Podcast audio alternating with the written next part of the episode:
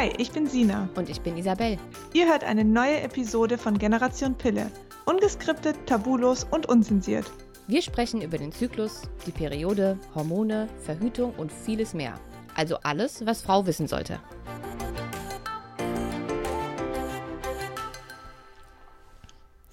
Einen wunderschönen guten Tag, guten Morgen, guten Abend oder wann auch immer ihr diesen Podcast gerade hört. Wir sind zurück mit einer neuen Folge bei Generation Pille und heute mit einem, ah, wie soll ich das sagen, mit einem doch sehr schwierigen Thema, über das wir hier noch nicht gesprochen haben. Und zwar geht es heute um das Thema Abtreibungen. Wir haben im Podcast zwar noch nicht, aber auf Instagram schon öfter mal über das Thema gesprochen. Allerdings jetzt nicht irgendwie wertend mit Pro und Contra, sondern eher über medizinische Grundlagen und auch über diese ganze Debatte, ob Gynäkologen darüber aufklären dürfen oder nicht. Ich hatte auch schon mal darüber gesprochen, was das mit der Psyche einer Frau machen kann, also wie sehr sowas traumatisieren kann. Aber ich habe noch nie darüber nachgedacht, bis vor kurzem, wie sich Männer dabei fühlen. Und dann habe ich irgendwann, wann war das denn? Letztes Jahr im November, Dezember, äh, die Awesome People Conference ähm, verfolgt und habe da einen ganz tollen Speaker gesehen, und zwar den Kerim. Und er hat eigentlich über was ganz anderes gesprochen in, dem, in diesem Interview, aber am Ende kam es zum Thema Abtreibung und seine Erfahrung als Mann damit. Und dieses Interview hat mich so, so mitgenommen. Wenn ich allein an dieses Interview zurückdenke, fängt, glaube ich, meine Stimme schon wieder an zu zittern, weil mich das, mich hat es so getroffen und ich habe ehrlich Rotz und Wasser geheult. Und mir ist an dem Tag klar geworden, dass ich mir noch nie auch nur ansatzweise Gedanken darüber gemacht habe, wie sich ein Mann dabei fühlt, wenn die Freundin oder Frau eine Abtreibung vornehmen lässt. Und als ich das festgestellt habe, habe ich ihn sofort kontaktiert und gebeten, mit mir heute in diesem Podcast darüber zu sprechen. Und deswegen bin ich so unheimlich froh, dass er heute da ist. Einen wunderschönen guten Tag nach dieser extrem langen Einleitung. Kerim Kakmaji. Einen wunderschönen guten Tag. Ich grüße dich, liebe Isabel. Wir sind heute ähm, zusammen hier mit einem doch sehr, ja, tricky Thema, finde ich. Aber du hast da so unfassbar ähm, offen und ehrlich darüber gesprochen, dass ich dich einladen musste. Ähm, vielleicht kannst du für alle, die, den, die dieses Interview nicht gesehen haben, nochmal erklären, wie es überhaupt dazu gekommen ist, dass ihr im Verlauf dieses Interviews auf dieses Thema gekommen seid. Ähm, long story short, äh, ist gar nicht so einfach, das so in Kürze zusammenzufassen als Basis, ähm, weil es für mich äh, zwei äh, sehr entscheidende Momente in meinem Leben waren. Äh, das erste Mal ist jetzt mittlerweile zwölf Jahre her. Und äh, ich war damals 24, meine damalige Freundin 26. Ich habe noch studiert, sie war gerade fertig im, in den ersten Wochen im, im, äh, im Job. Und ähm, ja, wir haben, sind gerade zusammengezogen und haben dann erfahren, äh, dass sie schwanger ist. Und ähm, was grundlegend immer mein Wunsch war, weil selber bin ich Scheidungskind und ne, du hattest oder ich hatte nie so diese heile Familienwelt. Und ähm, das war immer so das, was ich mir am meisten gewünscht habe. Ich dachte mit 18, spätestens 22 bin ich verheiratet und habe zwei Kinder. Ähm, kam dann ein bisschen anders. Ich war wieder 24 und ähm, auf einmal äh, ging dann so diese Stimme äh, in meinem Kopf los, die äh, mir meine ganzen äh, negativen Glaubenssätze meiner Kindheit vorgelesen hat und mir gesagt hat, ob ich gut genug dafür bin, ob ich das kann, ob ich das darf, ob ich meinem äh, äh Kind das bieten kann, was mir geboten wurde, also an, an, an äh, äh, gar nicht an Liebe, sondern so an, an finanziellen, materiellen Dingen, ein Haus, Dach, Essen und Klamotten und äh, äh, was man halt so, was man halt so braucht ähm, oder was ein Kind so braucht. Und da gingen so viele Geschichten durch meinen Kopf und so viele Ängste und so viel, was mich klein gemacht hat, womit ich mich selber klein gemacht habe, weil ich mich mit diesen Glaubenssätzen und mit meiner Vergangenheit und mit den, mit den Verletzungen meines inneren Kindes nie auseinandergesetzt hatte zu dem Zeitpunkt, ähm, dass äh, meine damalige Freundin und ich dann gemeinsam zu dem Schluss kamen, das Kind nicht zu bekommen, nach sehr, sehr langer, reiflicher, gemeinsamer Überlegung. Ähm, wir uns äh, entschieden haben, äh, das Kind abtreiben zu lassen. Und ähm, ja, ich, ich habe das auch in dem Interview gesagt, ich werde das nie vergessen, wie ich in diesem, in dieser, ähm, in dem Wartezimmer von dieser Frauenarztpraxis gesessen habe. Ähm, und in dem Moment wusste, das war die falsche Entscheidung. Und Das einfach war dir gemerkt, in dem Moment schon klar? ja, weil ich in dem Moment gespürt habe, was verloren gegangen ist. Und wie sehr ähm, das irgendwie einen Teil meines Herzens rausgerissen hat. Und wie sehr da schon eine, eine Verbindung da war. Und ähm, ich habe, was war das? Ich lass mich lügen, vielleicht die äh, achte, neunte, zehnte Woche. Ähm, ne? Also ähm, das, das, äh, das war schon heftig. Und ähm, letzten Endes ist auch die Beziehung daran kaputt gegangen, weil da einfach viel zu viel Verbindung und viel zu viel Liebe auch mit abgetrieben ist, sage ich immer. Ähm, und äh, ähm, ist in jedem im Jahr ist immer wieder auf den Tisch kam, gerade auch in Streits und ähm, Vorwürfe von ihr an mich, was ich auch total nachvollziehen kann, weil ich auch, auch aus meinem heutigen Standpunkt weiß, wenn ich ähm, die Stärke und die Klarheit gehabt hätte, zu sagen, wir ziehen das durch und wir schaffen das, hätte sie es mit durchgezogen. Sie ist zwei Jahre älter als ich und ich weiß, dass sie sich immer Kinder gewünscht hat und ähm, ich weiß, dass, dass sie niemals mich davon hätte überzeugen wollen, das Kind nicht zu kriegen. Ähm, aber wenn, wenn wenn der Mann, der äh, naturgemäß äh, Stärke und Stabilität liefern darf in einer Beziehung, weil uns uns einfach biologisch so ins Stammhirn geschrieben ist, was auch völlig okay ist, ähm, dass der Mann der ist, der mehr Stärke und mehr Richtung vorgibt und dass eine Frau das auch braucht und erwartet. Ähm, dann, auch wenn jetzt wieder ganz viele Feministinnen schreien, nein und was ein Quatsch und überhaupt nicht, das ist ein anderes Thema, das machen wir in einer anderen Podcast-Folge. Ja. ähm, das, ist meine, das ist meine ganz persönliche Überzeugung, das dürfen Menschen anders sehen, dass, ähm, dass äh, das Yin und das Yang, das Männliche und das Weibliche äh, immer eines gewissen Ausgleichs bedürfen und da die meisten Frauen viel mehr Weiblichkeit in sich tragen und die meisten Männer mehr Männlichkeit, ist es auch die Aufgabe des Mannes dann in dem Moment Klarheit, Stärke, Richtung, Ruhe und Vertrauen auszustrahlen, ähm, weil er in den meisten Fällen auch derjenige ist, der den Rahmen für diese Beziehung und für diese Familie setzt auch ähm, finanziell, weil er in dem Moment mehr zum Ernährer wird, als es die Frau kann, weil sie einfach was anderes zu tun hat mit im 8., 9., 10. Monat schwanger sein. Ähm, da ist es halt nicht so viel mit Familie ernähren. Also äh, ne, ich rede hier gar nicht über irgendwelche total ähm, äh, klassischen äh, konservativen Familienbilder, sondern so wie es einfach von der Natur gegeben halt so ist. Und ja, ich glaube, so eine, so eine Frau braucht in so einer Situation auch äh, einen Mann, von dem sie äh, oder bestenfalls zumindest, von dem sie das auch ja. erwarten kann. Also um, um sicher und entspannt schwanger sein zu können, musst du schon wissen, dass alles gegeben ist, Eben. was du und, benötigst. Ähm, und äh, das war es nicht. Vor allem war es das emotional und seelisch nicht. Ne? Ich meine, ich war Student, ich habe nebenher Geld verdient, sie hat, war gerade im Job und dann, ich wusste, okay, ich habe ein Studenteneinkommen, sie hätte ihren Job wieder verloren. Damals gab es noch keinen, keinen Kündigungsschutz in der Probezeit für Schwangere, wie es den heute mittlerweile gibt. Äh, das heißt, so sicher wie das Abend in der Kirche wäre sie nicht übernommen worden ähm, äh, im sechsten, siebten Monat schwanger aus der Probezeit. Ähm, und das sind natürlich Dinge, die wir da durchgeplant haben. Und ich habe sie auch nie, auch nur ansatzweise gedrängt zu dieser Entscheidung. Die haben wir wirklich gemeinsam getroffen. Aber ich weiß, hätte ich diese Stärke und Sicherheit ausgestrahlt, wäre die Entscheidung anders ausgegangen. Weil, und das weiß ich heute, ich bin jetzt seit sechs Monaten Vater. Das Einzige, was ein Kind braucht, ist Liebe und alles andere ist ähm, völlig egal. Ähm, wobei Natürlich, Kinderwagen kostet Geld. Kinder, frag mich nicht, wie viel Geld ich für Kinderklamotten und Windeln und sonst was hm. ausgegeben habe. Natürlich kostet das alles Geld. Nichtsdestotrotz gibt es für alles Lösungen, ähm, wenn äh, es da Herausforderungen geben sollte, in welcher Familie auch immer. Und ähm, das sind aber alles Dinge, die, die mir erst viele, viele, viele Jahre später klar geworden sind, weil ähm, diese, diese ähm, Abtreibung damals ähm, dann eben ein Dreivierteljahr später auch zur Trennung geführt hat und das so ein Moment war, wo für mich so eine Welt zusammengebrochen ist. So die erste Frau, mit der ich zusammengelebt habe und eigentlich ne, war für mich das alles klar für die Zukunft und Familie. Wir wollten noch Kinder, wir hatten nur gesagt, es ist irgendwie zwei, drei Jahre zu früh. Ähm, und ähm, ich danach wirklich so sieben Jahre lang so komplett zugemacht habe, also emotional nichts an mich rangelassen habe. Ja, genau, äh, das wäre jetzt meine Frage gewesen. Also was hat das, was hat das mit dir gemacht? Also ich meine, sowas überhaupt verarbeiten zu müssen, gerade wenn du sagst, du hast in der Sekunde, in dem du da in diesem Wartezimmer saßt, schon gewusst, das war die falsche Entscheidung.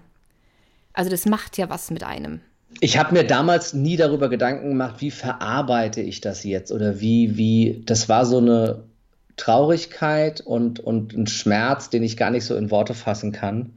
Ähm, dass du etwas verloren hast, was du eigentlich noch nie so wirklich hattest, obwohl du es ja hattest. Ähm, und ich habe eben gespürt, wie diese Beziehung auch daran zerbrochen ist. Und als die dann wirklich vorbei war, an dem Tag, an dem sie ausgezogen war, war das der letzte Tag für sieben Jahre, an dem ich auch nur eine Träne vergossen habe. Also ich habe sieben Jahre lang wirklich emotional komplett eine Mauer hochgezogen ähm, und, und nichts an mich rangelassen. Ähm, und und ähm, ja, dass das äh, einfach äh, ja, mich in Arbeit gestürzt, mich in, in Frauengeschichten gestürzt, äh, ins Nachtleben gestürzt und ähm, ja, einfach das weg, weg, weggeschoben. Also da war, da war wenig Herzliches und Menschliches und Nahbarkeit und ähm, keine Chance. Ich habe ich hab niemanden, niemanden an mich rangelassen, auch nur ansatzweise. Ähm, aber ich glaube, das zeigt auch, wie tief sowas sitzen kann. Weil so eine krasse Mauer aufzubauen und wirklich gar nicht, also ein komplettes Shutdown einfach, ja. passiert ja eigentlich immer nur dann, wenn einen wirklich was so sehr zerfrisst, dass man das Gefühl hat, wenn man das jetzt zulässt, dann bringt es einen um. Ja, es ist, es ist ähm, traumatisierend und ich will, will, mir gar nicht ausmalen, wie es meiner damaligen Freundin ging in der Zeit danach. Ich weiß heute auch, sie ist glückliche Mutter seit, ich glaube, anderthalb, zwei Jahren. Ähm, und äh, wir haben ganz flüchtig ab und zu, ab und zu mal Kontakt. Ähm, und ich weiß, ihr geht sehr gut und äh, sie ist sehr, sehr happy mit ihrem Sohn. Also da freue ich mich auch riesig drüber. Ähm, aber das ist, das ist ähm, etwas so Einschneidendes, dass ich mir, dass ich mir geschworen habe, dass mir das nie wieder passiert. Mit einer Frau, die ich liebe, diese Entscheidung zu treffen, egal wie die Rahmenbedingungen sind. Ähm, gerade wenn dieses Kind aus, aus, aus, aus Liebe entstanden ist, wenn da eine ganz, ganz enge emotionale Verbindung ähm, zu einer Frau ist. Ähm, und gar nicht aus diesen Gründen äh, jetzt die Frage zu diskutieren, wann entsteht Leben und ist das moralisch vertretbar. Ich glaube, ähm, dass wir in, ein, in, einer Gesellschaft leben, die, was Moral angeht, sehr oft mit dem Finger auf Menschen zeigt äh, und dass Moral jeder für sich selber definieren darf. Definitiv. Und ähm, ich glaube, diese Entscheidung, und, und wenn jemand die Entscheidung trifft im, im, in der zwölften Woche, was das Späteste ist, was geht, ähm, ein, ein Kind, das einen Herzschlag hat, wo definitiv schon ein Leben da ist, abzutreiben, dann darf er das mit seiner eigenen Moral äh, und mit seinen eigenen Werten vereinbaren und dann steht es mir nicht zu, darüber irgendwie zu urteilen ähm, und darüber irgendwie äh, darüber in irgendeiner Art und Weise ähm, in irgendeiner Art und Weise zu richten. Ich glaube, es steht auch sonst niemandem zu. Äh, oder wenn Menschen äh, die Diagnose kriegen, dass ihr Kind schwer behindert sein wird, äh, die Entscheidung zu treffen, äh, möchte ich ein schwer behindertes Kind auf die Welt bringen, traue ich mir das selber zu oder ähm, äh, was, was möchte ich dann letzten Endes, äh, ähm, ja, oder was kann ich mit mir vereinbaren? Das darf jeder für sich selber entscheiden. Und darum geht es gar nicht, sondern es geht darum, ähm, zu sagen, diese, diese menschliche Verbindung, das Emotionale, diese Liebe, dass das die Basis dafür ist, dass ein Kind äh, ein glückliches Leben führt. Äh, äh das ist ganz, ganz wichtig. Und ähm, die Entscheidung ist äh, vermutlich, wenn, wenn du einen One-Night-Stand hast und da kommt eine Schwangerschaft bei raus, ist es wieder ein völlig anderer Blickwinkel auf die Situation. Aber auch da äh, ist es dann, sind es zwei Menschen, die das miteinander besprechen dürfen. Und ähm, äh, letzten Endes ähm, darfst du oder musst du als Mann die Verantwortung dafür tragen, was da passiert ist. Das ist halt so. Ich äh, finde es halt nur so, ja. so krass. Also ich meine, ich beschäftige mich ja ähm, sehr viel mit solchen Themen. Mhm. Und dass mir aufgefallen ist nach dem Interview, dass ich mir noch nie Gedanken darüber gemacht habe, wie sich ein Mann fühlt. Ich habe so oft ausdiskutiert, auch auf Instagram, wie sich Frauen danach fühlen, wie schwer diese Entscheidung ist, dass sowas niemand leichtfertig fällt, dass es Frauen gibt, die das unheimlich bereuen, andere leben damit ja. eher. Für alle ist es eine traumatisierende Erfahrung, egal ob sie die Entscheidung sehr bewusst getroffen haben und bereuen oder nicht bereuen, ist völlig egal. Aber dieser Eingriff und dieses Wissen, dass da jetzt was geht, ist für alle hart. Ja. Aber ich habe mir noch nie Gedanken darüber gemacht, wie das für einen Mann ist. Und ich habe mal mit einigen Frauen darüber gesprochen, die eine Abtreibung hatten ähm, und wie sie denken, dass ihr Mann oder der Freund oder der One-Night-Stand oder wer auch immer ähm, mhm. das erlebt hat. Und die haben alle das Gefühl gehabt oder die haben alle gesagt, naja, also ich meine, was soll der da schon erleben? Er, das ist in meinem Bauch, er konnte es noch nicht fühlen. Es ist ja nicht mhm. so, als könnte es schon irgendwie treten oder als würde man es sehen, als würde er davon irgendwas mitbekommen. Noch nicht mal ich kriege das wirklich mit im, also ne, in meinem aktuellen Zustand, so früh wie das noch ist. Also was soll der denn da mhm. ähm, jetzt irgendwie für Emotionen dazu aufgebaut haben. Und das war so die, die Meinung der, der meisten, ja. dass sie eigentlich gar nicht, dass sie das gar nicht so richtig ernst nehmen. Ich möchte jetzt nicht sagen, dass jede Frau so denkt, um Himmels Willen. Ich habe mir darüber noch nie Gedanken gemacht. Aber ähm, einige. Es ist, ja, es ist ja auch völlig verständlich. Also ich glaube, ähm, das kann man äh, einer Frau im ersten Moment nicht vorwerfen. Ähm, was, den Vorwurf, den sich eine Frau vielleicht gefallen lassen darf, ist, wenn der Mann darüber spricht, dass es was mit ihm macht, dass die Frau es nicht ernst nimmt. Ähm, das äh, ist wieder ein ganz anderes Thema. Und es ist halt, es ist halt, es ist ein Problem, es ist auch eine, ich glaube, eine ethisch-moralische Herausforderung, die, die nicht mit Schwarz oder Weiß, mit Ja oder Nein zu beantworten ist. Egal, ob du ob das Kind aus Liebe entstanden ist oder aus einem One-Night-Stand, bei dem dein Gummi geplatzt ist und es einfach dumm gelaufen, du warst nicht mehr unvorsichtig, es ist einfach dumm gelaufen. Shit happens. Ähm, letzten Endes haben wir Männer bei der Entscheidung, ob dieses Kind auf die Welt kommt, nicht nur nichts zu melden, sondern gar nichts. Es kann ein One-Night-Stand gewesen sein, du kannst dich vorher darüber verständigt haben, ey, wenn wirklich was schief geht, wir wollen auf keinen Fall ein Kind zusammen und dann entwickelt die Frau äh, extrem schnell, extrem starke Muttergefühle und sagt, nee, auf gar keinen Fall treibe ich dieses Kind, auch wenn ich dich nie wiedersehen will. Und dann hast du als Mann ein Kind. Und du kannst nichts dagegen tun. Du hast keinerlei ja.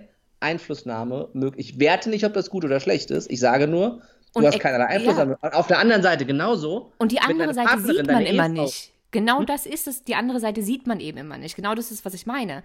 Jeder ist sich darüber im Klaren, dass der Mann nichts zu melden hat, wenn es darum geht, ob das Kind behalten wird. Weil, Richtig. wenn die Frau das Kind behalten will, ist ihr Körper, dann übernimmt sie halt allein die Verantwortung. Ja. Ne, dann wird immer gesagt, du musst dich auch nicht drum kümmern, ist mir scheißegal, ich krieg das alleine hin und dann ist gut. Weil das ist mein Körper, ich bin schwanger, ich entscheide. Und das ist ja einfach nur unfassbar, unfassbar respektlos ähm, dem Mann gegenüber, weil es sind nicht nur, und das ist das, der, der, der geringste Punkt ist in meinen Augen, dass da 50 Prozent der Gene des Mannes mit drin stecken, sondern es ist ja eine, eine seelische, eine energetische Verbindung, die ja von der erst, vom ersten Moment an da ist. Es ist ja, es ist ja ähm, etwas, was aus den beiden, aus dieser Verbindung entstanden ist. Jetzt gehen wir sehr ins Spirituelle. Und äh, ja, da darfst du mitgehen, da darfst du nicht mitgehen, da darf sich jeder für sich entscheiden, wie spirituell möchte ich denn sein. Ähm, meine persönliche Überzeugung ist es, dass diese energetische Verbindung natürlich da ist von Anfang an.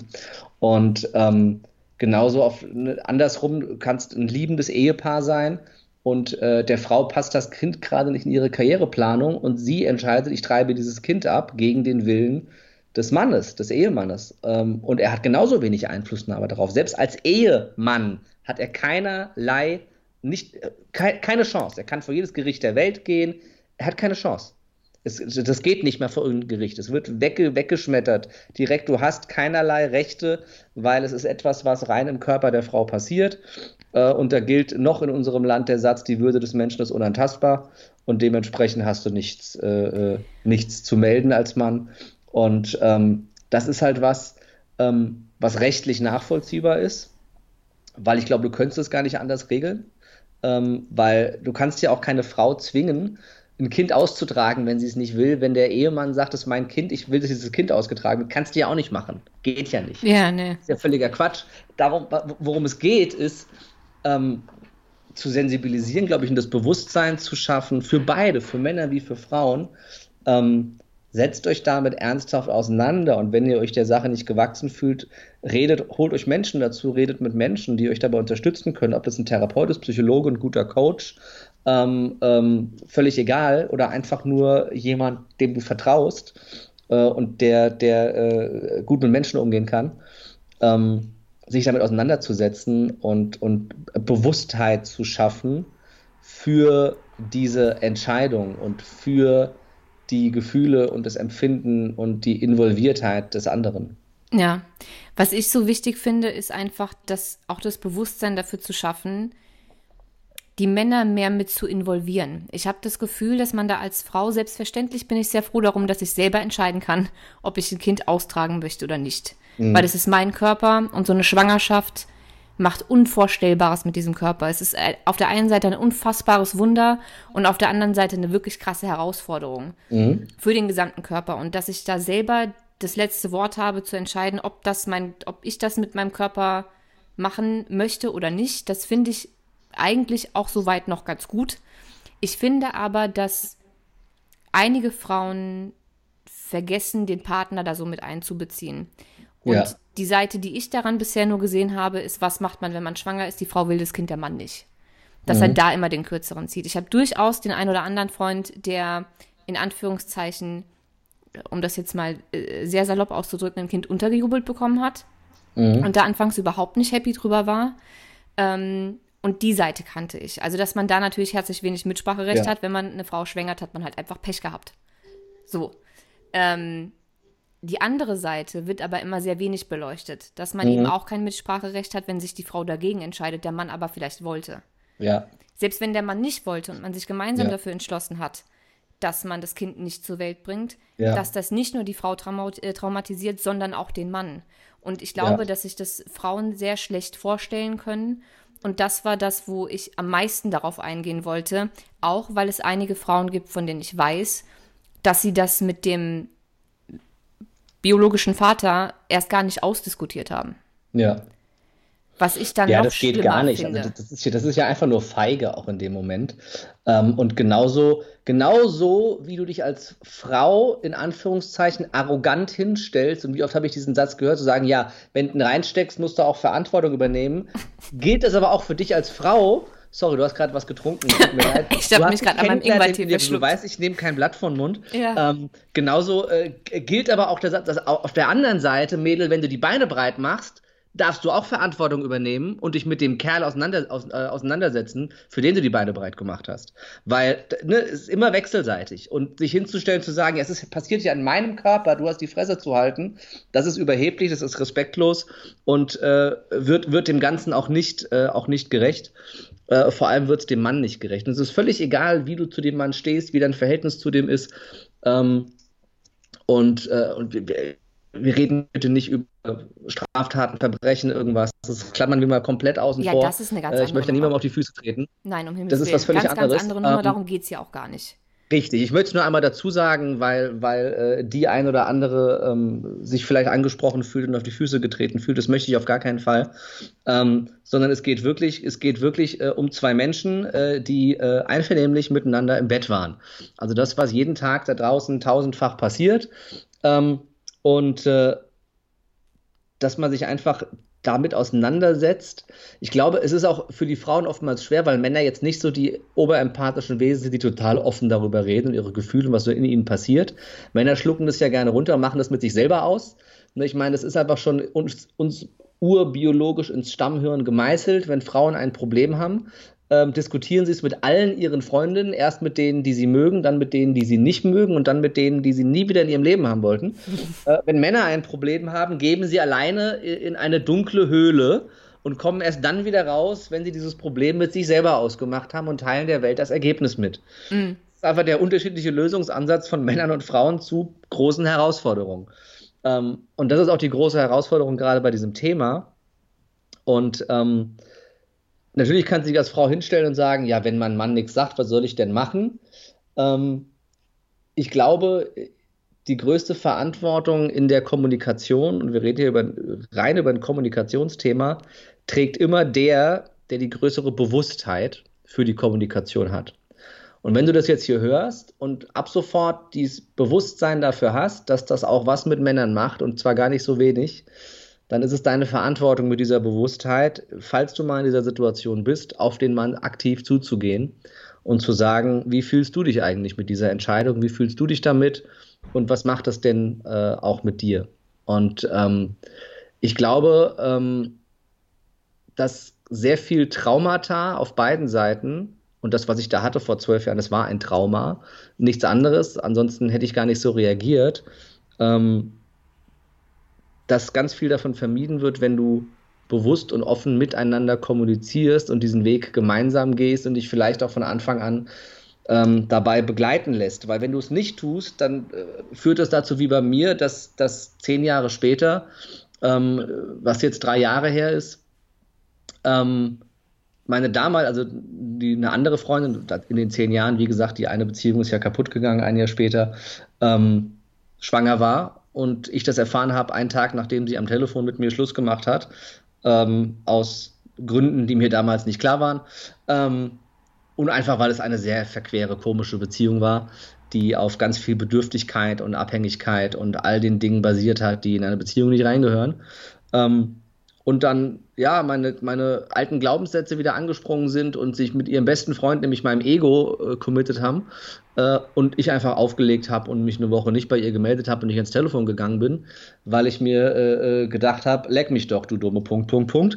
Ähm, wenn du vorher Schluss gemacht hast, dann komm mir doch jetzt nicht damit. Ähm, und im Endeffekt mir klar geworden sind, dass da gerade die gleichen Muster wieder anspringen, nämlich die Angst davor, dem nicht zu genügen, nicht gut genug zu sein, ähm, dem nicht gewachsen zu sein und einfach die nicht vorhandene Erlaubnis mir selbst gegenüber, mir das Glück zu erschaffen, was mir zusteht und was ich mir immer so sehr gewünscht hätte, nämlich meine eigene Familie mit einer Frau, die ich liebe.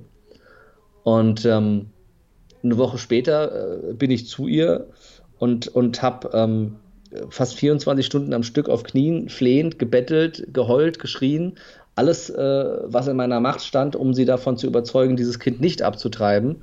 Sie hat aber in dieser Woche alleine, ohne Kraft von einem Mann an der Seite, ohne die Unterstützung, verständlicherweise die Entscheidung getroffen, dieses Kind nicht zu bekommen.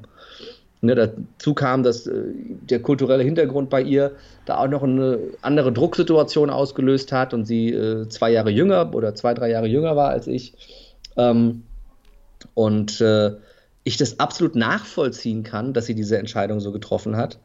Ähm, und und ne, ich mir da an die eigene Nase fasse, dass ich, dass ich einfach nicht da war, um diese Kraft und Stärke zu geben, über die wir eben gesprochen haben, weil ich viel zu viel mit mir selbst zu tun hatte.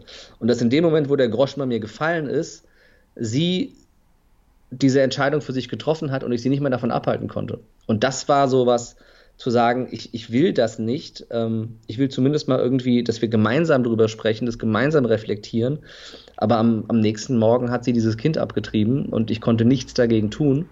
Und ähm, das, das äh, war, war der einzige Moment in meinem Leben, wo so für den Bruchteil einer Sekunde äh, durch meinen Kopf ging, äh, vor der Straße mich einfach von LKW zu schmeißen, weil es so wehgetan hat, weil es so, ähm, so mir das Herz rausgerissen hat, auch keinerlei Einflussmöglichkeit zu haben und, und jetzt einfach brutal die Konsequenz meines Handelns der Woche davor oder meines Nichthandelns äh, tragen zu müssen und eigentlich die Konsequenz meines Nichthandels der zehn Jahre davor, in denen ich mich nicht mit meinen Glaubenssätzen, meinen Ängsten und dieser Mauer auseinandergesetzt hatte. Beziehungsweise ich hatte gerade angefangen, ein, zwei Jahre mich mit dem Bereich persönliche Weiterentwicklung und so weiter äh, auseinanderzusetzen und war da auf dem Weg und war überhaupt wieder offen dafür, auch für so eine Beziehung. Ich hatte auch sieben Jahre lang keine Beziehung. Ne?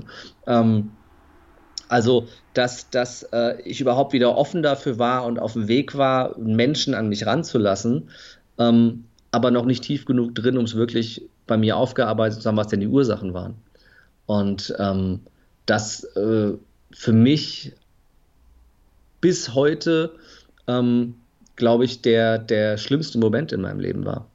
Ähm, oder mit die beiden schlimmsten Momenten, die, die mich am meisten ähm, ja, beeinflusst haben und auch am meisten geprägt haben, für die ich heute aber auch am meisten dankbar bin.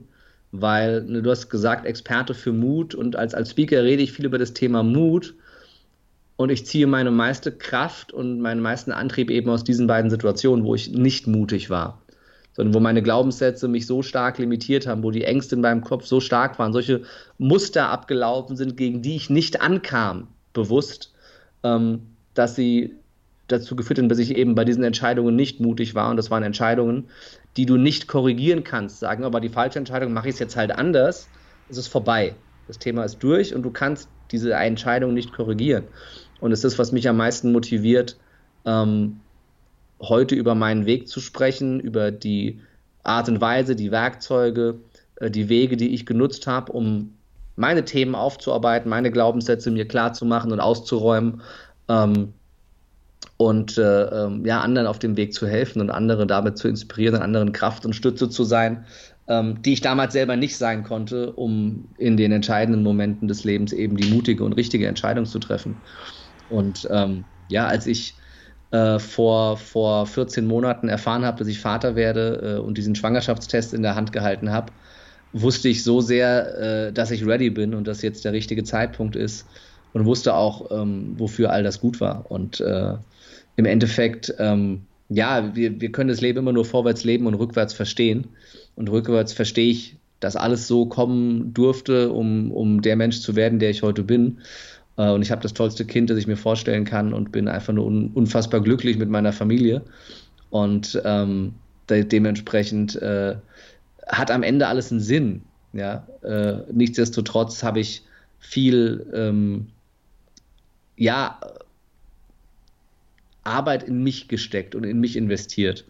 Und auch diese zweite Abtreibung, wir haben, wir haben äh, uns danach gemeinsam coachen lassen. Wir haben dieses Kind auf eine äh, rituelle Art und Weise ähm, beerdigt, ne? also ne, quasi mit einem Symbol. Ähm, und und äh, hat, dir das, hat dir das ähm, hat dir das viel gegeben? Also im Gegenteil zum ersten Mal, wo ihr sowas ja, glaube ich, nicht gemacht habt? Habt, ja, mich einfach bewusst, bewusst damit auseinanderzusetzen, auch diese Trauer zuzulassen, auch einfach mal zwei Wochen durchzuheulen deshalb ähm, und das wirklich, wirklich bewusst an mich ranzulassen und diese Trauer auch zu leben und, und ähm, das auch aufzuarbeiten ähm, über Jahre.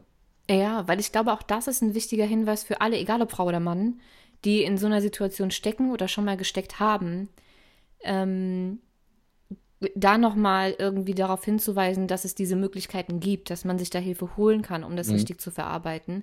Und wir Menschen tendieren immer dazu, ähm, Emotionen, die sich nicht gut anfühlen, mhm.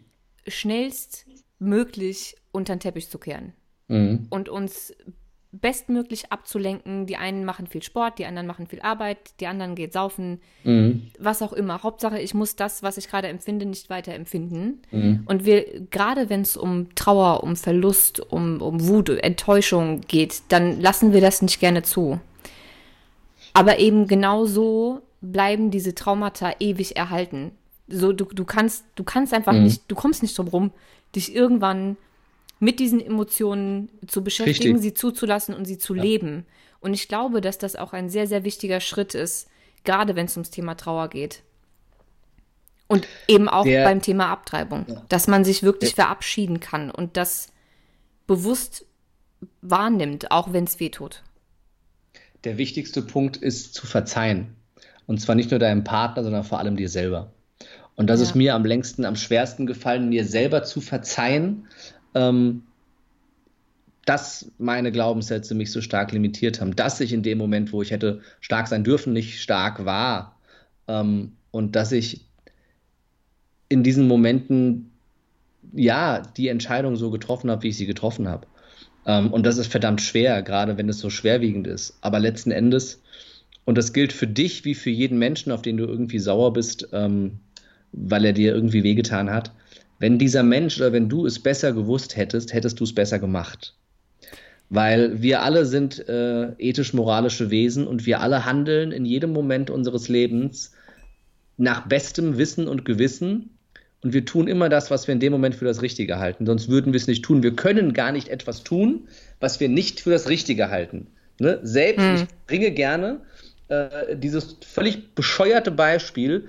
Ähm, selbst der Typ, äh, der mit einer Knarre durch die Fußgängerzone rennt, meint in dem Moment, er tut das Richtige. Irgendetwas in ihm drin sagt, du musst das jetzt machen, das ist das Richtige.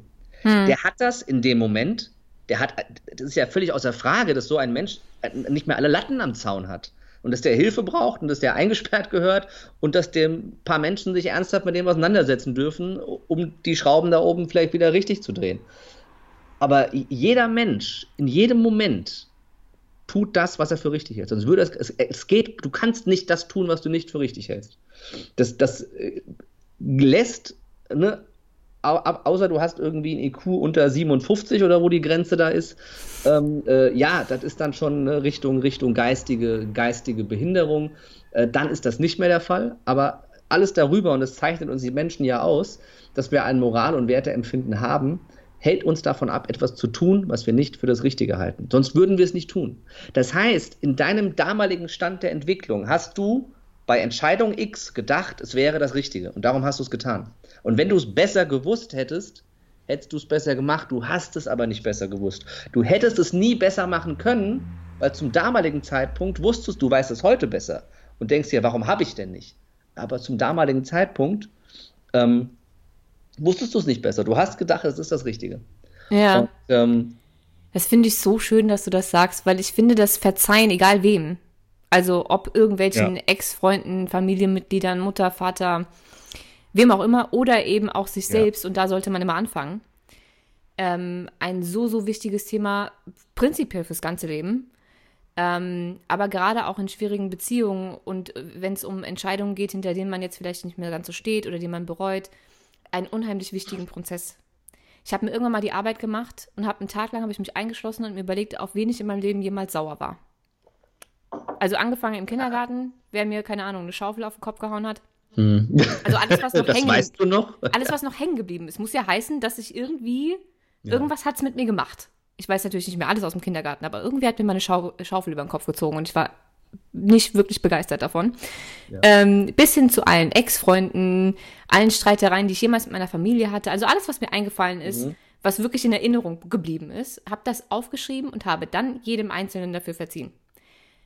Inklusive mir selbst, für alles, was ich in meinem Leben schon aus heutiger mhm. Sicht anders machen würde. Äh, das hat einen Tag, eineinhalb Tage gedauert und war extrem aufwühlend und anstrengend, aber auch extrem reinigend danach. Also das war eine unheimliche, ja. unheimliche Erleichterung. Und ich glaube, dass es eben auch in solchen Situationen, und das sind schon wirklich krasse und, und, und traumatische ähm, Situationen, so, so, so eine Abtreibungssituation oder auch ein Abbruch, passieren mhm. ja auch Abbrüche, die sind genauso ja. traumatisch, ähm, dass das ein Tool ist, was wirklich, wirklich helfen kann und glaube ich auch wirklich wichtig ist. Mhm.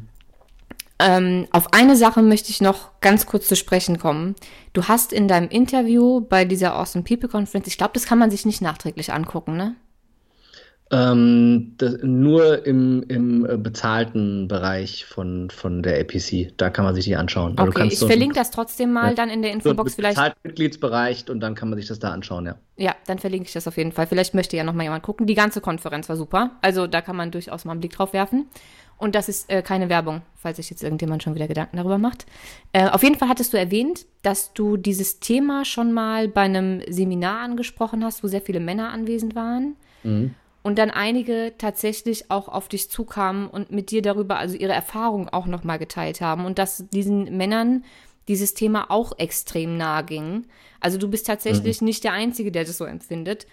Und es passiert immer wieder. Also ich, ich rede da mittlerweile sehr, sehr offen drüber und äh, habe, weil ich in meinem Seminar darüber spreche, das Ganze auch für mich verarbeiten können. Und äh, es kamen so, also Dutzende von Männern, mit denen ich darüber gesprochen habe mittlerweile. Also ich hatte auf, auf, auf, diesem Seminar über 600 Teilnehmer mittlerweile. Das hat elfmal stattgefunden. Ähm, es waren ein paar Männer da. Ähm, und, und ich spreche auch bei Kinos oder so manchmal über das Thema, je nachdem, in welchem Rahmen es sich bewegt. Ähm, die, die äh, unter Tränen äh, zu mir kamen und zum ersten Mal überhaupt jemandem davon erzählt haben, ähm, weil sie immer das Gefühl hatten, äh, dass sie das niemandem sagen können, dass es auch niemanden interessiert und dass niemand sich für ihren, ihren äh, Blickwinkel überhaupt interessiert hat bisher. Und, ähm, und, und, genau das war das, was mir, als ja. ich das gesehen habe, auch so wehgetan hat. Also es hat mir wirklich, wirklich wehgetan, weil ich gedacht habe, scheiße, aber da hat sich wahrscheinlich wirklich noch niemand für interessiert, weil man sich einfach keine Gedanken drüber macht. Ja. Und das hat mich so hart getroffen. Ich habe nicht nur für dich mitgeweint in dem Interview, als ich das gesehen habe, also weil ich einfach so mitgefühlt habe, sondern auch, weil mir bewusst geworden ist, dass ich dafür überhaupt kein Bewusstsein hatte und mhm. ich dann auf einmal alle Männer, die davon betroffen sind, gerne umarmen wollte und denen sagen wollte, dass es mir sehr leid tut, dass ich das nicht auf dem Schirm hatte, mhm. ähm, weil es einfach so wichtig ist. Und man hat es einfach nicht automatisch auf dem Schirm, dass das andere Geschlecht, das dieses kleine Wesen nicht im Bauch hat und mhm. das nicht durch die ganze Schwangerschaft gehen müsste oder die Abtreibung selbst nicht erlebt oder auch keine Schwangerschaft durchmacht, dass da trotzdem eine Bindung da ist und das trotzdem extrem traumatisieren kann. Und das war das, wo ich gesagt habe, also das, das muss in diesem Podcast angesprochen werden, einfach in der Hoffnung, dass zwei Sachen passieren. Nämlich erstens, dass Frauen bewusster mit diesem Thema umgehen, dass mhm. sie hoffentlich auch ihre Männer mehr in diese Entscheidungsfindung mit einbeziehen und mit ihnen offen und auf Augenhöhe sprechen. Ähm, und zweitens, dass Männer, wenn sie das jetzt hören, und es hören tatsächlich einige Männer, glücklicherweise, Halleluja, ähm, diesen Podcast, dass wenn da jetzt jemand dabei ist, der gerade vielleicht mit seiner Frau, Freundin in dieser Situation steckt oder vielleicht tatsächlich auch sowas schon erlebt hat, jetzt ermutigt wird, da auch offen drüber sprechen zu können. Das vielleicht auch nachträglich nochmal verarbeiten zu können, sich Hilfe mhm. zu suchen, mit der Partnerin drüber zu sprechen, mit Freunden, mit Psychologen, mit Coaches, mit Trainern, mit wem auch immer. Aber dass auch Männer ein Recht haben, zu trauern, mitzufühlen und bei der Entscheidungsfindung einen großen Teil beisteuern sollten. Mhm. Ich glaube, das ist einfach extrem wichtig. Definitiv. Also ähm, es ist, es ist, äh, ja, also es ist, glaube ich, auch so ein Frauenthema, ähm, äh, Stärke zeigen zu wollen und immer alles alleine zu machen. Und ich brauche niemanden, ich kriege das alleine hin. Und äh, ähm, ich sage immer nur, in aller Liebe und Hingabe, ähm, Mädels, nee. Und gerade wenn ihr schwanger seid, ähm, mach das. Ja, du kannst das auch alleine, du kannst das ohne Mann durchziehen, die ganze Schwangerschaft, den ganzen Scheißdreck. Und ähm, spätestens ab dem achten Monat äh, äh, kotzt du im Strahl, wenn du alles alleine machst. Und ich glaube, wenn du als Mann äh, ähm, ein Kind bekommen hast und die Schwangerschaft mit deiner Frau erlebt hast, weißt du auch, dass du genauso schwanger warst wie deine Frau und dass du es genauso mitgetragen hast wie sie. Ähm, und dass, dass, dass du deinen ganz großen Anteil auch daran hast. Natürlich kann, kann kein Mann das jemals körperlich nachempfinden. Ähm, und äh, das was völlig anderes. Aber ähm, äh, du stehst das gemeinsam durch, als Mann und als Frau. Und du erlebst das auch gemeinsam. Und ich möchte auch keinen Tag, keinen Tag davon, äh, davon missen, äh, auch von dieser Schwangerschaft und von dem, was wir erlebt haben. Ich war bei jedem Arzttermin, bei, jeder, bei jedem Ultraschall dabei und ähm, habe das unheimlich genossen. Ähm, und ähm, kann nur jedem Mann empfehlen, äh, wenn du ein Kind kriegst demnächst, sei bei der Geburt dabei. Das äh, ist das Erhabenste, was du jemals erleben wirst in deinem Leben. Warst du dabei? Ah, Komplett ja, hautnah alles miterlebt? Ja, ja, ja. Und ähm, das ist auch der Moment, wo du als Mann zum ersten Mal lernst, dass es auch Momente gibt, in denen du nichts tun kannst, außer da zu sein und die Fresse zu halten. und einfach nur da zu sein und präsent zu sein und zu zeigen, wenn, wenn jetzt gleich das Haus einstürzt, ich bin da und rette alle, ansonsten habe ich hier zu sitzen und einfach die Fresse zu halten. Ja. Du kannst nichts tun, außer äh, ne, kalte Handtücher, heiße Handtücher, Wasser oder sonst irgendwas. Aber ansonsten einfach nichts tun, was uns Männern ja immer sehr, sehr schwer fällt. Äh, ja, was ich aber auch verstehen kann, weil so eine Frau leidet da ja durchaus. Ich meine, auch wenn jede Frau, die ein Kind bekommen ja. hat, sowas sagt wie, das war der schönste, beeindruckendste Moment in meinem Leben. Ich bin noch nie schwanger gewesen, ja. ich habe auch noch keine Geburt hinter mir. Ja. Aber ich bin eine Frau, ich habe die ähm, ja. Körperteile dafür, das heißt, ich kann mir vorstellen, dadurch, dass ich Frauengesundheit ja mein, mm, mein, mein, ja. mein Hauptberuf war die letzten Jahre und ich ganz genau anatomisch weiß, was da wie vorgeht und wann vorgeht, kann ich ja. mir sehr gut vorstellen, was das für Höllenqualen sein müssen, auch wenn du die Sekunden danach aufgrund der ganzen Endorphine wieder vergisst. Aber ähm, ich glaube, da nebendran stehen zu müssen, egal ob Mann oder als andere Frau, ja und sich das Spektakel anzugucken und diese leidende Frau zu sehen ja. und nichts machen zu können, muss auch eine harte Nummer sein. Definitiv. Und ich bewundere jeden, der das beruflich macht und da als Hebamme oder, oder ähm, Arzt äh, sich das regelmäßig und täglich mehrfach gibt. Ähm, ich will sowas auch nie wieder sehen, außer wenn es mein eigenes Kind und meine eigene Frau betrifft. Ähm, äh, das sind jetzt rein biologisch nicht keine tollen Bilder. Das ist nee. auch so. Ähm, das ist ja jetzt, also, aber es gehört, es ist halt, es ist ja genauso, ne, du willst doch nicht sehen, wie das Schwein geschlachtet wird, fressen willst es aber. Ähm, das das äh, sind halt die zwei Seiten der Medaille. Es ist halt so, wie das Leben entsteht. Und es ist genau das, was passiert. Und ähm, ich finde es extrem wichtig äh, für mich, also es ist eine der wichtigsten Erfahrungen meines Lebens, da dabei gewesen zu sein. Und ähm, so diese, diese erste Sekunde, als er auf der Welt war und die Augen aufgemacht hat und da war, ähm, zu, zu erleben. Auf der anderen Seite ist es aber auch, verliert es an Bedeutung, wenn du die Schwangerschaft über dabei warst, weil du ja gerade so ab dem fünften Monat merkst, dass da ein lebender kleiner Mensch im Bauch ist, der mit dir interagiert, hm. der auf deine Stimme schon reagiert, der auf Musik oder generell auf die Außenwelt reagiert und mit dem, mit dem du schon interagieren kannst, mit dem wir interagiert haben, der schon, schon da war und der, der heute noch wenn er die Musik hört, die, die ähm, äh, Veronika während der Schwangerschaft immer gehört hat, sofort ruhig und aufmerksam wird. Und wo du genau weißt, da ist eine Erinnerung da an, an, an diese Musik. Du, also, da kann ich dir eine ne? Story zu erzählen. Ich habe mein Leben lang auf ein bestimmtes Lied von Phil Collins, ich weiß jetzt nicht, wie es heißt, äh, sehr langsames Lied, sehr schönes Lied. Ich habe mein Leben lang auf dieses Lied reagiert. Ich wusste nie mhm. warum, weil ich eigentlich äh, in Anführungszeichen viel zu jung bin, um dieses Lied eigentlich ursprünglich mitbekommen zu haben. Ja. Bis mir meine Mutter irgendwann erzählt hat, dass sie dieses äh, Lied während meiner Schwangerschaft gehört hat. Mhm. Ja, also. Und auch die erste ja, Zeit nach meiner Geburt. Das heißt, immer noch ja. reagiere ich auf dieses Lied und ich wusste jahrzehntelang nicht warum. Ja. Bis sie es mir erzählt hat. Also, das ja, ist schon eine heftige Nummer. Die Prägung ist stärker, als äh, wir uns das alle vorstellen können. Und ähm, also, ne, dieses, dieses, er war vorher schon da. Es war eigentlich nur so ein Übergang, dass er wirklich jetzt selber nach draußen kommt. Und ähm, aber es ist, es ist äh, krass. Also ich kann es jedem ans Herz legen, das, das mitzuerleben und auch jedem Paar da draußen, äh, das vor der Entscheidung steht, kriegen wir das Kind oder nicht, mitzugeben. Das Einzige, was dein Kind braucht, ist Liebe. Und ähm, wenn du ähm, wenn du es in, in den Armen hältst zum ersten Mal, ist dir alles andere drumherum egal und es verliert auch an Bedeutung komplett und es entschleunigt deine ganze Welt ähm, in, in sämtlichen Belangen.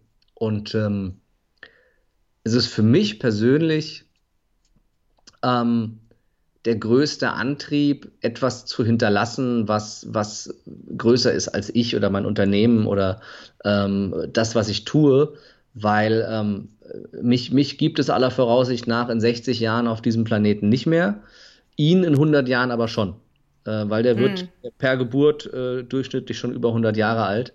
Und ähm, vieles, vieles von dem, was wir hinterlassen, betrifft mich nicht mehr, aber es wird ihn betreffen und es wird seine Kinder betreffen. Und ähm, nicht, dass wir diese gesamtgesellschaftliche Verantwortung nicht vorher auch schon gehabt hätten. Die haben wir immer, ob wir Kinder haben oder nicht.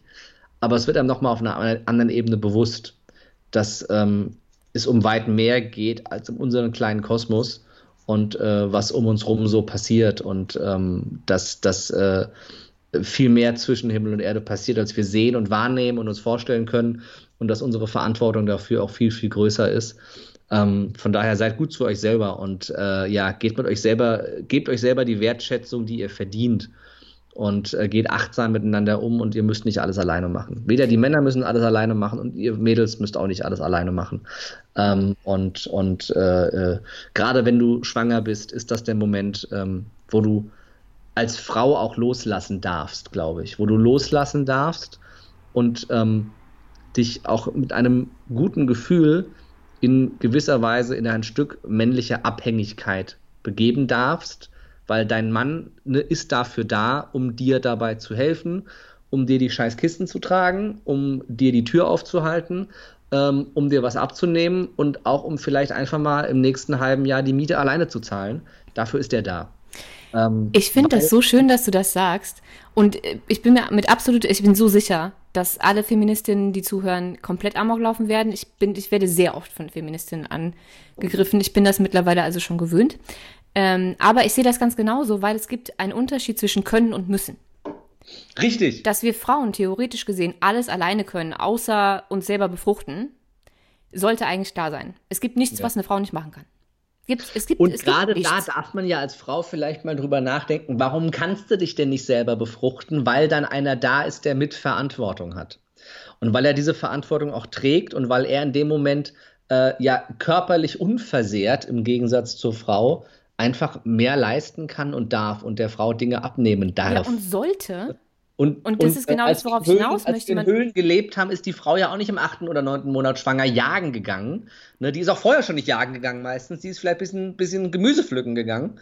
Ähm, und nochmal, ich möchte hier nicht irgendwie ein konservatives Familienbild predigen, aber ähm, das, das, das ähm, Entscheidende ist doch, dass ihr das zusammen macht Und du kannst das auch zusammen machen, wenn du kein Paar mehr bist. Dann kann man sich auch gegenseitig helfen. Dann solltest du das auch tun. Und dann ist es genauso wichtig, dass du vernünftig miteinander umgehst, äh, auch für das Kind, das sieht, dass Mama und Papa wertschätzend und respektvoll miteinander umgehen, auch wenn sie keine Paar mehr sind wenn ihr nicht als Familie gemeinsam lebt. Ja. Ähm, also in, in all den Belangen ähm, gehört und? da einfach ähm, der Partner mit dazu. Und ich glaube, dass viele Frauen ähm, es auch deshalb alleine machen und sagen, ja, er kümmert sich ja nicht. Ja, wenn du ihm das Gefühl gibst, du brauchst ihn nicht, dann äh, wirst du ihn auch ganz schnell los. Und Männer haben eins am allergrößten. Äh, das Größte an jedem Mann ist sein Ego.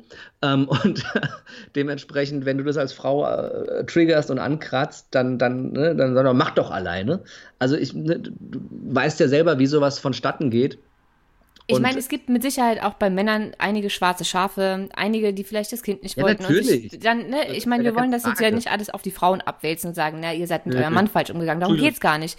Es geht nur darum, dass eine, eine egal ob jetzt die Entscheidung, ja. ähm, ein Kind zu behalten oder ein Kind abzutreiben, immer geme eine gemeinsame Sache ist, weil dieses Kind auch gemeinsam entstanden ist und wenn sich dafür entschieden wird, auch die Schwangerschaft eine gemeinsame Sache ist. Selbstverständlich ist die Frau die mit dem dicken Bauch, die mit den Symptomen, die mit der körperlichen ja. Veränderung. Aber, und das ist das, worauf wir, glaube ich, beide gerade hinaus wollten, selbst wenn du alles alleine kannst, heißt das nicht, dass du alle, alles alleine musst. Das Richtig. heißt, du solltest dir die Zeit nehmen, diese ganze männliche Energie, die da in jeder Frau schlummert und dieses ganze, ich bin super independent und ich kann alles alleine, mal gehen lassen und verwöhnen lassen.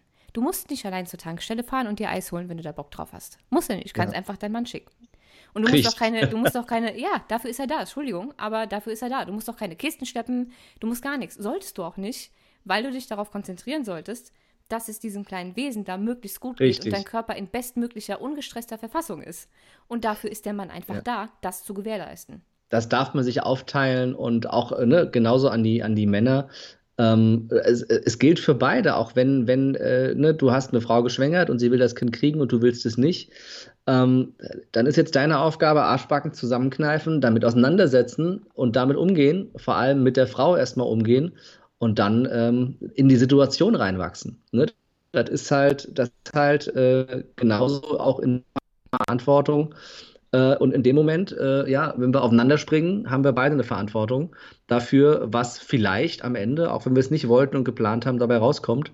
Und unser Sohn war auch nicht geplant. Ich sag mal, er war nicht geplant, aber er war, ist gewollt. Und äh, wir wussten beide im ersten Moment, äh, dass unser Kind und wir wollen dieses Kind haben. Ähm, und äh, dementsprechend, ähm, das, das, das Leben scheißt eh auf deinen Plan. Also von daher. Ähm, ja. Und Wenn glaub mir, glaub mir, äh, es gibt keine, keine schönere Planänderung äh, als das. Wenn du jetzt abschließend mit all dem, was wir in diesem Podcast jetzt besprochen haben, mhm. in, in ein bis zwei Sätzen deine äh, Herzenskernbotschaft an die Frauen und Männer ähm, weitergeben könntest zum Thema Abtreibung, Entscheidungen und so weiter ja. und so fort. Was wäre so die, die ein bis zwei Sätze oder die Aussage, das, was du möchtest, was bei den Leuten jetzt hängen bleibt? Ähm, zusammengefasst, redet miteinander redet offen miteinander und ehrlich und zeigt Verständnis auch für die Gefühle des anderen. Und ähm, es ist nicht nur dein Körper, es ist auch nicht nur dein Kind als Frau.